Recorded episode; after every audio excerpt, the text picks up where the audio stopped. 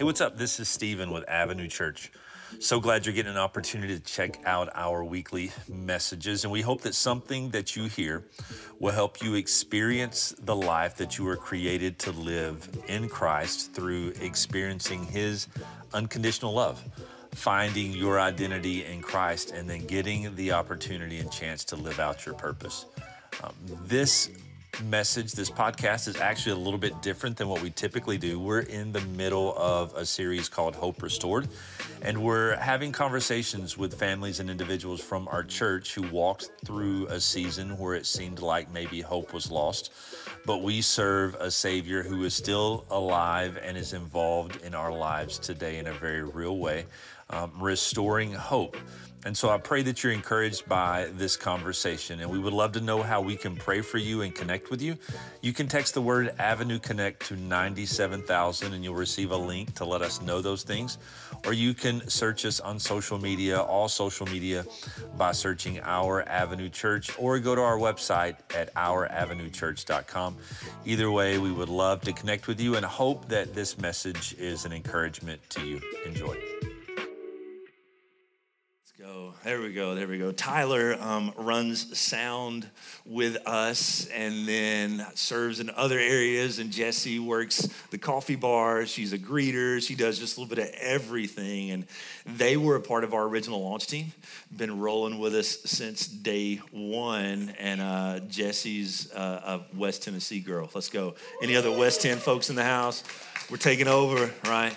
Um, and then Tyler's from New England, right? Let's go. New, no, Delaware. Delaware, yeah, all up in there. He's just all up in there. and Met a Southern belle and uh, just been having an incredible. She's like, really, absolutely. Um, and so this this is going to be an incredible conversation. Um, it's going to be a very powerful conversation. They, they've all been extremely powerful in their own right, in their own way, because when God steps into a situation in a story, he brings the power with him, and then the story of that is very powerful. Um, this one is going to be a little bit more intense. Uh, it's going to be a little bit more. Um, I want to say PG 13, maybe, so to speak, and that we're going to talk around Planned Parenthood. We're going to talk about mental health and uh, the weight and the burdens that come with that. But here's what I want to say for us uh, as a church is when you get into Planned Parenthood and abortion, those are very, very hot topics, and um, offense is all around. Um, we're not going to allow offense into this room whatsoever. We're not going to politicize whatsoever. We, as followers of Jesus Christ, we are pro life from the womb to the tomb right? We're not going to just section off one side. We are pro life, womb, and we have to come to an understanding that we all make decisions a lot of times out of fear and guilt and shame, but God redeems those, right? And so uh, we're just going to believe and pray that their story is an incredible story and it's going to impact us. And, and wherever you're at in whatever the enemy is trying to do to steal, kill, and destroy your life, um, that we make room for Jesus to step in and hold true to his promise that he gives life and life more abundantly. Amen. And so I'm going to pray just that our hearts would be receptive and that you guys would be just completely at peace as the Holy Spirit leads you in sharing this conversation and that, that hearts will be turned and encouraged by his presence. Amen. Let's pray together. Father, I just thank you, uh, God, for what you have already done in this room and in our hearts that you are not confined to time and space, to a building and um, just a certain hour, that you are always moving in our lives, that you are always present, that you are always listening and watching. And so, God, I pray that even now, um, that you would open our hearts uh, to receive your word, uh, to hear how you have been in, intricately involved um, in Tyler and Jessie's life from beginning to end your word says that all the days of our lives are laid out, that you're guiding and directing us along that path. And so, God, I just pray for just an anointing and a peace that surpasses understanding over this couple as we dive in at how you are restoring hope in all seasons and in all situations in Jesus' name. And everyone gives a good amen. amen. Awesome, awesome. Hey, so we want to get to know you guys just a little bit first. So we want to hear a little backstory of where you're from. We know West Tennessee and Delaware, and maybe how you guys met, what brought you to Tennessee, um, what brought you to Murfreesboro. So we'll just start with you, Jessie. Let's go. Yeah, so like Pastor Stephen mentioned, I'm from West Tennessee, the Jackson area, born and raised. All my family are still there. Um, I moved to Middle Tennessee area for college in 2015, Okay. and then met Tyler and decided to stick around. Um, yeah. Okay, awesome. Now, what brought you to Murfreesboro? Actually, MTSU's a recording industry major. Uh, Okay. I came down here for music, and um, I want to say it's been about nine years I've been here in Okay. Tennessee. Um, 2000, looking at my mother, is it 2014, something like that? That minutia doesn't matter. But You're um, getting old, man. That's what yeah, happens. Yeah, it just all Time's blends together. flying. But um, you're gonna have to repeat the question. what brought you to Tennessee? MTSU, the music Yeah. industry. So you wanted to be in the music industry, right? Absolutely, Okay. absolutely. And I was from the northeastern region, Delaware, Philadelphia. Everything's just really close up there. so West it was a complete culture shift, you know, coming from up there to down Yeah. here. So Come on. I also, we met on Tinder. I realized that was a part of the question. Yeah. We, Ah, good old Tinder. Let's go. God Yeah. can even redeem that. Yeah. There's even redemption in that. I'll- I'll say and this. some of you are like, is it on my phone? Did I delete it? Is it in the cloud? we were, we Don't were pretty play. about that at first. Yeah. But once we started developing the foundations of like a healthy marriage, it Yeah. was it was more of a success story, and we're, we're willing to give that information out. But at first, it was like, yeah, Yeah, we couldn't get our story straight. We'd like we would tell some people it was a coffee shop, and then other people, and like, oh, It's like, okay." listen, we got to get it right. Yeah. If we're gonna lie, we have to tell the same lie. You know, but I just love that that that, that God even uses that as a part of the story, right? Now, teenagers in the room, get it off your phone, right? No. but but even with that, and so don't be ashamed of that. Like God wants to use the messy and the embarrassing parts of our story to speak to others. So you guys met up on Tinder and then just talked for like a month or two, right? Like you guys really like it was it was more than what Tinder's initial like structure and purpose for, right? You guys yeah. actually We- found we- connection. We were both kind of in a, an interesting situation. We'd both just gotten out of really serious and draining physically and emotionally relationships. Yeah. Where we, we weren't looking for what you typically get on Tinder for. Um, we were we were just looking for someone to talk to, someone to Right. vent to, and it was really interesting because in the first conversation that we had, we threw all of the negativity out right to there to begin with. And you And neither one of you ran. What's right? that? You didn't run after that. No, right? yeah, we were just kind of sitting there like, oh well, this is cool. Yeah. You're not too bad. Yeah. You know, it was it was a pretty interesting dynamic to our first couple conversations. But uh, Yeah. Yeah, we were like trying to run each other off in a way because I think neither of us really were ready for a serious relationship coming out of what we had been in, Right. and so we were kind of just like throwing stuff at each other, like, "All right, your turn, run, Yeah. run," and neither we just kept staying, and Yeah. like, yeah, here we are. Yeah. So t- tell us a little bit about your faith story. So before you got here, um, did you have a relationship with God growing up? Did you go to church? So what did that look like? Yeah, so I grew up in church. My dad has always been in the ministry. My mom was in the ministry as well. So up until I was around age five or six, we were Pentecostal. Okay. And then my parents divorced and kind of went into different denominations and kind of church hopped from there.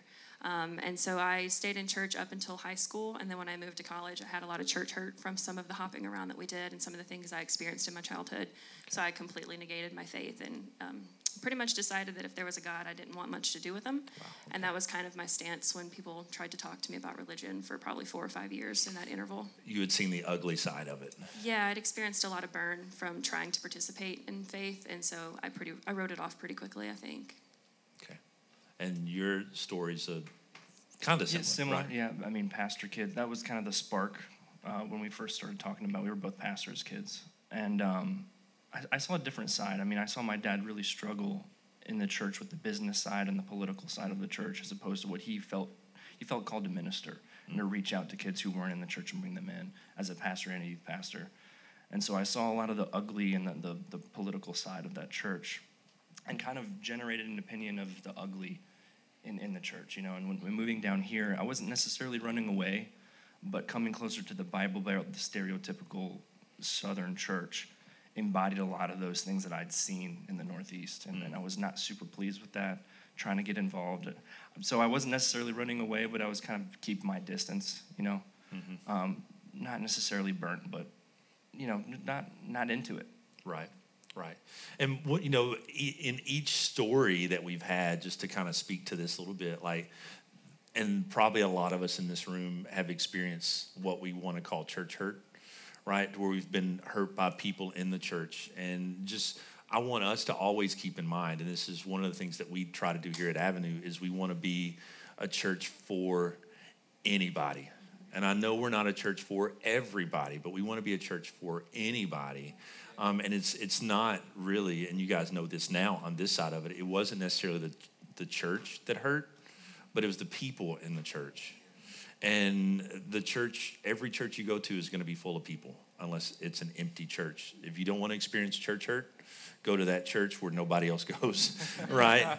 but we are all hurt and broken people, and there's going to be times to where we experience that, and you don't realize that when you're in the middle of it, but when you come out of it, you realize those are just hurt people hurting other people. So, so you guys at this point have both kind of walked away from God, um, coming into relationship with each other, and that relationship escalated pretty quickly, right? Um, got the cart before the horse in, in, some instances, right? And so we found ourselves um, pregnant and not knowing what to do, and I'm sure the um, voices in our heads from past church experiences, right, on what happens in situations like this begins to weigh us down. Um, but uh, talk us through when you found out, oh, we've met on Tinder and we've been dating a couple of months and now we find ourselves in this situation. Talk us through that those emotions. Yeah, there were a lot of emotions for sure, a lot of shock. All the emotions. so we had been officially dating for a month when I found out I was pregnant. Okay. Um, and I was a junior in college at the time, so I was at MTSU. Um, Tyler was already out of school um, and working and just kind of entered the working world. So a junior in college it's been forever, 19, 20? Yeah, I think I was. I had just turned 19, maybe 20. I'm not sure. It was. I wasn't 21. I wasn't legal because Okay. um, I was nine months pregnant on my 21st birthday. Okay. So I guess it adds up. Yeah. Oh, okay. but yeah, I found out I was pregnant, called Tyler, um, told him. I think we both had a lot of shell shock. There was a lot of silence for about 24 hours just digesting what that meant and a lot of fear. Um, neither of us were in a place to be ready. I mean, we were still barely taking care of ourselves at the time.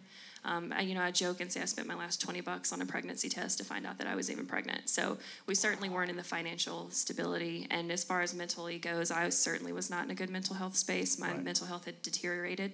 As I left West, West Tennessee, I had a lot of uh, childhood trauma and abuse that I finally allowed to catch up to me that I had ran from.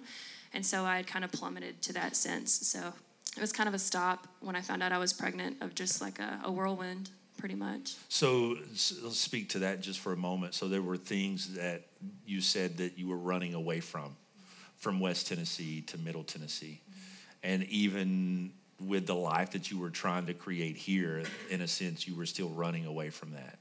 Um, the mental health issues and depression and just different things, and that was coming from past trauma and what you saw your parents go through and all those things. And so, um, just when you think it couldn't get any worse, in that moment it does. Yeah, I um I had told myself I would never get married. I would never have ch- have children because I had been through a lot of emotional things um, from my childhood, and I never wanted that to be fruitful for me.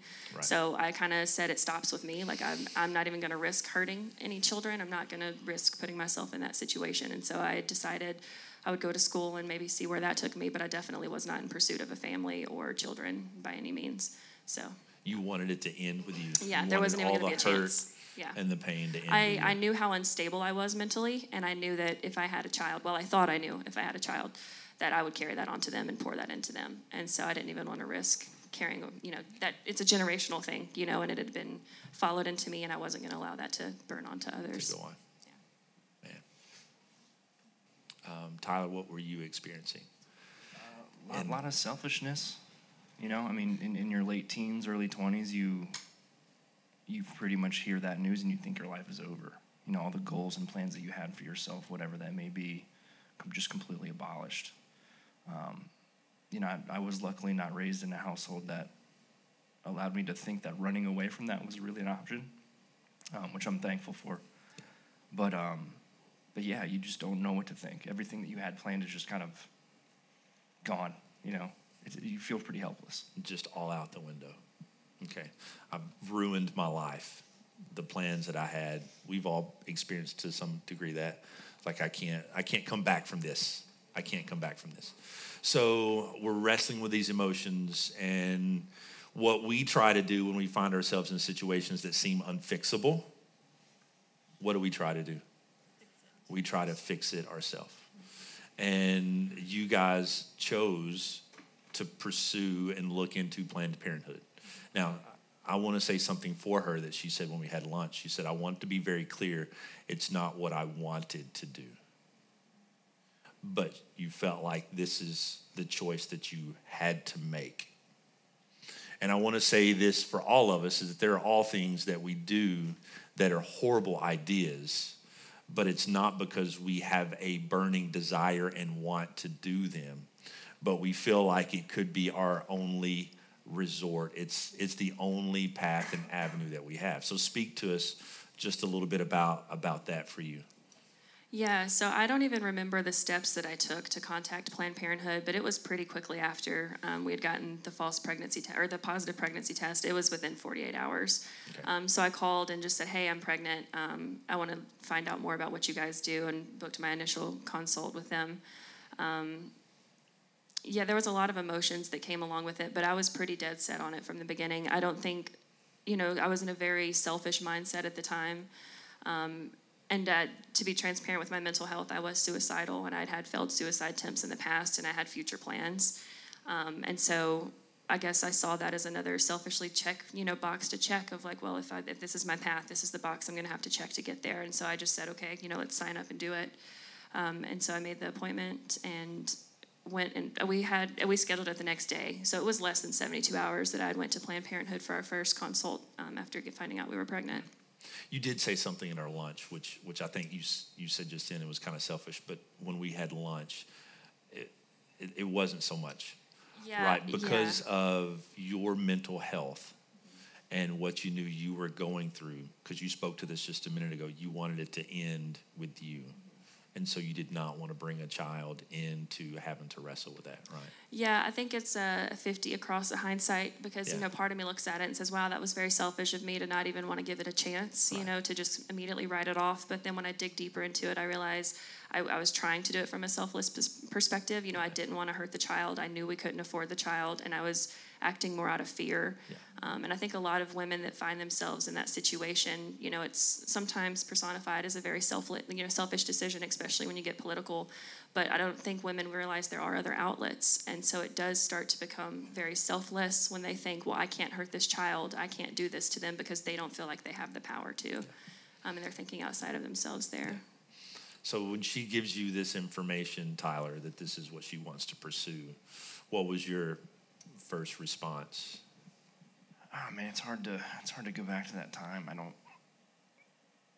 I remember feeling guilt immediately, um, and then obviously, in the, the, the repercussions of that could potentially drive a wedge between what we've already built. Which, up until that point, um, my re- experience in relationships was either just just physical or just not really existent. You know, it was just right. not real connection. Um, and so I was worried that that could ultimately push a wedge between us and have us just kind of deteriorate, you know? Yeah, and there was a lot of fear, you know, like when we said when we met, we just laid all our cards out on the table. I told him I was suicidal. And so I think the exact verbiage I used was don't get used to me sticking around. Like you can enjoy the time we have left together, and I don't know how much time that is, but don't don't plan a future with me. Um, and he kind of was just like, okay, challenge accepted type situation. Um, he was not afraid of that. Um, but I think for Tyler, I remember there being a lot of fear because he was he knew that that would have been the nail in the coffin for me. Yeah. Essentially, he he knew that that would have been my final breaking point that would have led me there. I think so. Along the way, his touch points were, "Where's your mental health at? You know, what does this mean? What what's going to happen afterwards?" And so he was he was very afraid. I do remember that fear. Yeah. Tyler. Thank you for accepting that challenge. Right, come on. Um, so so what shifted? So you you've made the first appointment, and how many appointments were there before? There were The supposed to be three total. Okay. There, um, we had gone to two. So the first was just a general health appointment, you know, looking at blood work, confirming the pregnancy, um, finding out how far along we were, and we caught it pretty early. Um, so I was around five weeks pregnant at our first appointment, and we staggered them weeks apart. Um, the following appointment was counseling. Um, with Planned Parenthood, where they went over, you know, after effects and um, some health complications that I may have in my future and things like that. And then we had scheduled our third appointment for the end of March, and that was going to be the actual procedure where we had had the abortion. So how how how long was the time? And we didn't talk about this. Was the time between the second appointment and the third appointment? Because Probably about two weeks. I, I remember calling. two weeks. Yeah, um, because they, you know, when you get to your third appointment or your second and third appointment, they start to schedule a procedure, and then you're based around their calendar for that. Um, and so I remember it was a little more staggered than the initial consult. Okay. So we're walking through that, carrying the weight and processing, knowing that that day is coming, and the day does come. And so we drive onto the property. We've made the decision. We're going, and then kind of talk us through um, when you get there. What are you feeling? What caused you to change change your mind? Yeah, so definitely in the two weeks leading up to the appointment, there was a lot of guilt, like Tyler said. I, I call it a burning feeling in my Did throat. you guys talk about it at all during that those two weeks, or we kind Yeah. of Yeah, avoid it? Yeah, yeah. I mean, I I don't, I don't remember the specific conversations, but mostly kind of what you touched on before, just clarifying and making sure that this was a decision that she was comfortable making. Okay. And, and trying to work through a plan to, to make sure that we stay close and together throughout the consequences or Okay. the, you know, the follow back or the flash, flashback from what that would do. Um, yeah, I mean, I don't, Okay.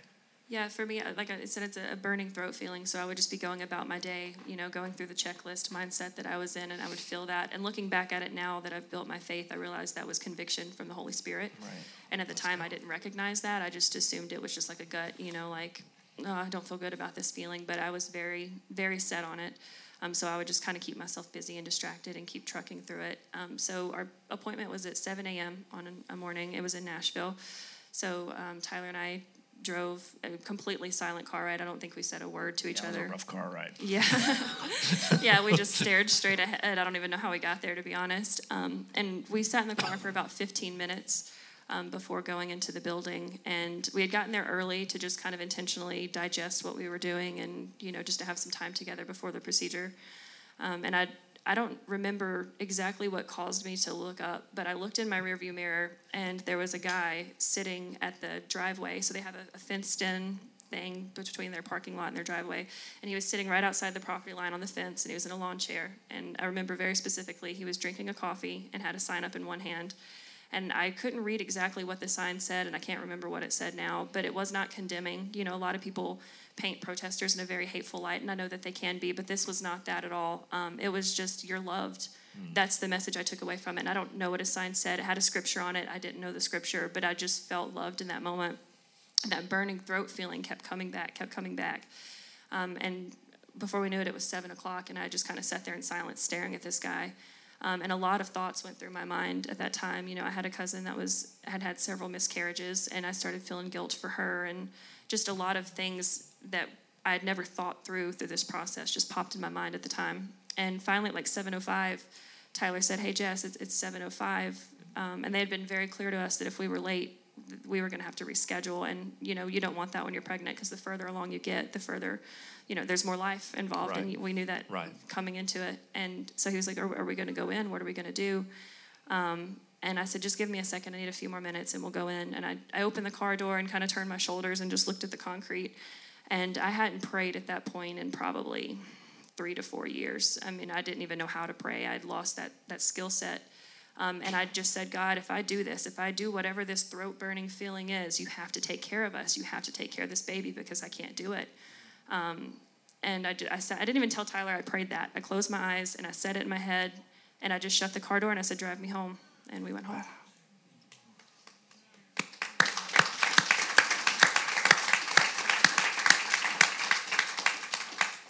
So when she said, "Tyler, drive me home," He had no idea what happened. And, an absolute whirlwind of emotions. I mean, already I, as we were sitting in that car, you know, you, you watch the, the movies where someone gets bad news from the doctor, and then the, the ringing starts, and they're just off in a different world. Yeah. I was already there. It's like shell shock. Yeah, yeah. yeah, And then you hear like the little DJ, "Ear, we're going home." yeah, I'm just completely. I, I didn't know what to say. You know, I just I just drove. We drove back in silence too. Another silent car ride. All right. It's pretty wild. Wow. And then um, processing, okay, we're doing this. We're going to have a child together. weren't married, still just newly dating, but staying committed to each other, right? Um, Ashton's how old now? He will be six in October. Let's go. Let's go. Um, and it wasn't easy. Still is not easy. Still is easy. it is not easy. It's it's still not. Um, so we go through with the pregnancy and the delivery and becoming a mom and becoming a dad, uh, but you weren't yet husband and wife even after you became mom and dad. Uh, talk about the reasoning behind that, just briefly. Well, I was, um, I, you know, just respected my decisions because I, I, I would come to the conclusion that I truly wanted to do something, right? You know, I, I, I hate the idea of being influenced to do something because it's the, the right thing to do, you know, because if your heart's not in it, it's not going to be like, a, like an intimate and, and loving marriage. So it took me a bit of time for me to actually understand, okay, this is the woman I want to spend the rest of my life with. So it took about a year for me to kind of see the the collaboration, you know, the what we could do together and come together in that that struggle, Right. And and and really, what type of foot we could put forward, you know. Right.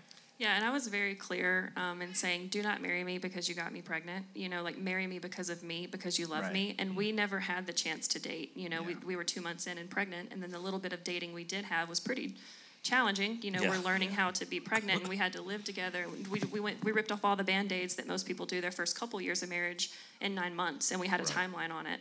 Um, and so I wanted to make sure that he was thoughtful and intentional in that for me, not Right. for because I knew he was going to be dad. Like he had made it very clear, regardless of the decision that we made, that he was going to be there.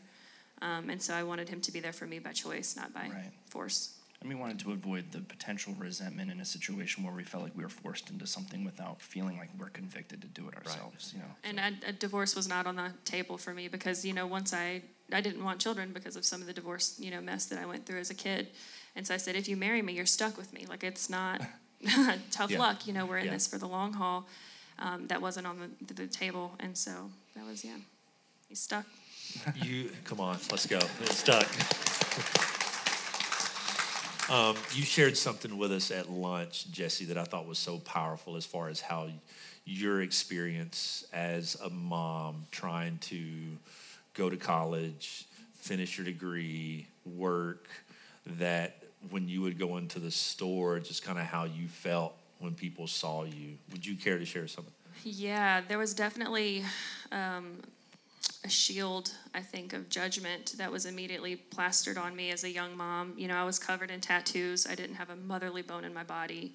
Um, Ashton was colicky and cried all the time. And so I remember anytime we left the house, I probably looked frazzled. He was probably screaming. You could tell we didn't have money. Like, we were just trying to figure it out. And I remember, you know, going into stores, just being overwhelmed, looking at you know pregnancy aisles and formula just trying to figure out what do i need? You know i didn't i spent the pregnancy trying to figure out what was going on. I didn't know you had a registry. Um, i think my mother-in-law actually was like hey you should make a registry so people can get you things. And i was like what's that? Like i didn't know it was a, a thing. And so uh, i remember just standing in pregnancy aisles staring at formula and diapers and people just looking at me just kind of with not disgust but just like she's you know Get your life together. yeah, what are you doing, kid? And I felt that. And then once Ashton was born, we had different last names. You know, we weren't married yet. And so I would go into an appointment with a, a Medicaid or, you know, some type of government thing trying to get assistance. And I could feel the weight of that of, you know, here's this young kid covered in tattoos, obviously not dressed well, screaming kid, no ring, Medicaid card, profiled. can I say we've all been guilty of that in some level, right? Um, and not knowing that that person is in the middle of their story that God is still writing. And we don't know what journey and what path they're going to take to get them to where God, God has them. Here you go, Tyler.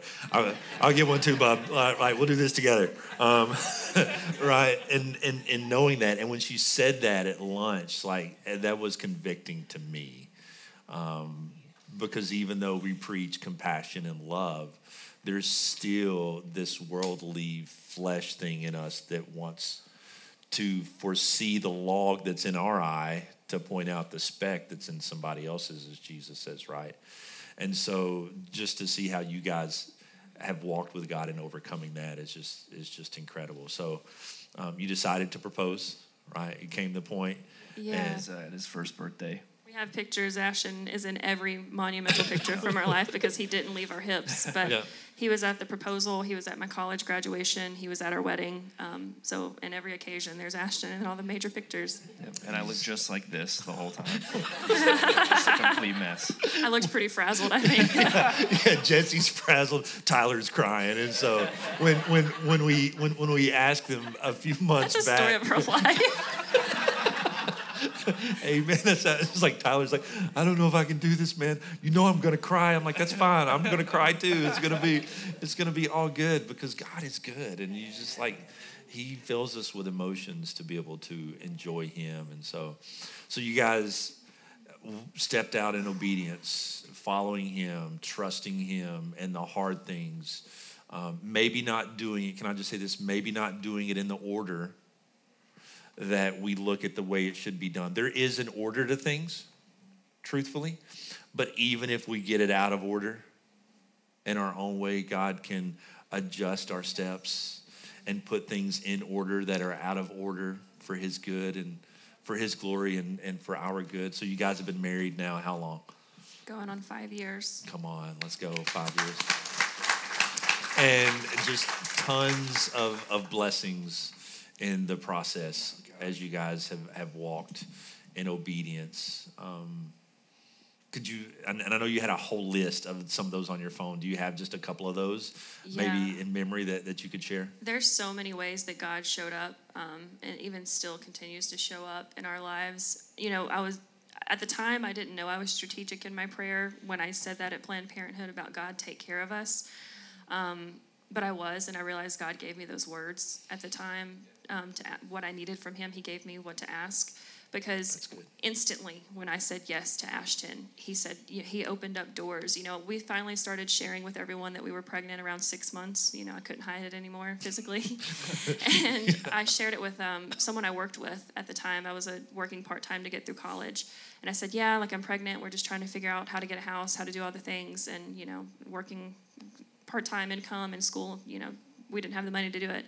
And the next day, um, one of my managers that I was working with donated a full nursery. Um, so she donated crib, clothes, changing table. Um, we went to go look at a house that we couldn't afford, that we didn't meet any of the requirements from, and they just said, you know what, we like you, you can move into it. And so within a month, we were living in a house we couldn't afford. Um, yeah. Um, th- that's just one of the big ways. Like I said, I didn't even know that Medicaid was a thing. I'd been on my parents' insurance. I was still a kid. Um, and so I went to the health department after Planned Parenthood because you know I had no idea what what do you do when you're pregnant, where do you go. So I went to the health department. They signed us up for Medicaid, WIC, all of the things we needed to get through the pregnancy. Um, I ended up having a high risk pregnancy. I was pretty sick the whole time. There wasn't a single medical bill that came out of any of it, whether it have been the government insurance covering it, or there were times we did have to pay out of pocket where a check just showed up in the mail that I'd overpaid a student loan two years ago that I didn't know was coming that covered Like, the right, expenses. right on time. Like, too. it was- You know what I mean? Like we within never a week went- of us yeah. really needing it. Yeah. It Yeah. showed up in the mail. We never went without um, in any way, shape, or form. Um, you know, like I said, we we were low income, so neither of us really had reliable cars. Um, I was walking. The house that we got approved for was right across from MTSU, so I was walking across the street to and from class, pregnant.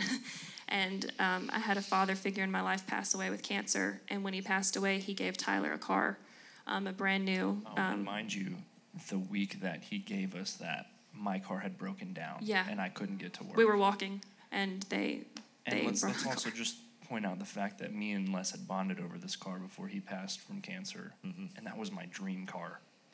I mean, he didn't know of he all needed a cars. car. Yeah, he had no idea. he didn't know the car had broken down, oh, and Yeah. because he was in the hospital. Yeah, he had and no was like, idea. "You can have my car," and it's your dream car. Yeah, it's just bizarre. I think that's what Ashton left the hospital in, is a bright orange Challenger.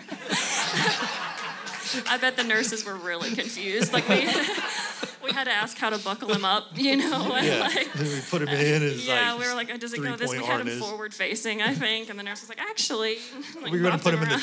trunk. you know, that's awesome. But he got home. That's awesome. At I that love. point, we, we had like a look we gave each other too, because there was a point in time where just about every other week there was something that showed up that God was, yeah, it was totally a blessing.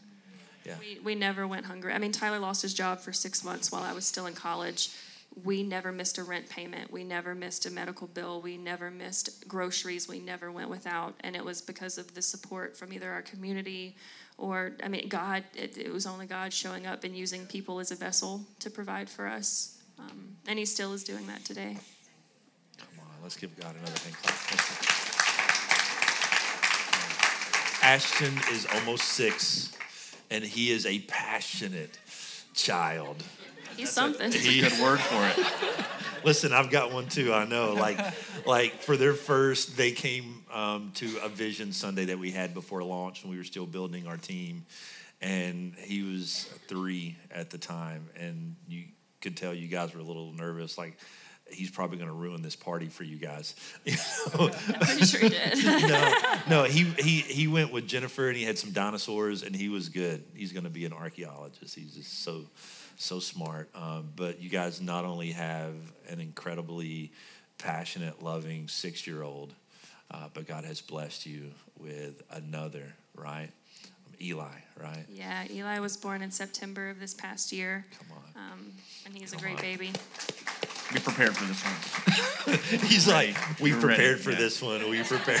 It's been a lot smoother of an experience. a lot smoother of experience and god's blessings just keep coming and there's stuff still coming that you know we it's just it's just so so incredible um, when they joined the launch team we were running hardcore guys like we were a launch team of like 40 people and we were running two services and so our a team was serving literally every service every sunday and this was their first church experience in a long time and I remember having, we went to Puckett's after a Sunday because I could just tell that you guys were just weary and, you know, frazzled. And I did not know as much of your story as what I know now. And they were like, I, I just feel like we're not connecting with people. And it hurt my heart as a church planter because that's what you want. But they stuck with us, and they dug in.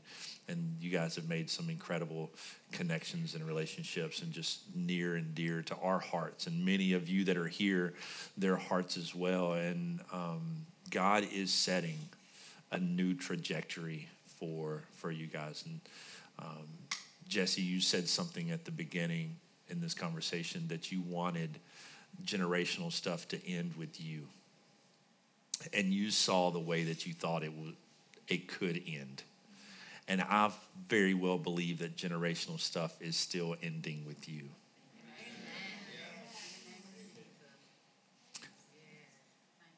Mm. I didn't say any of this at our lunch. Thanks. But it's it's there's not just an ending now. There is a beginning.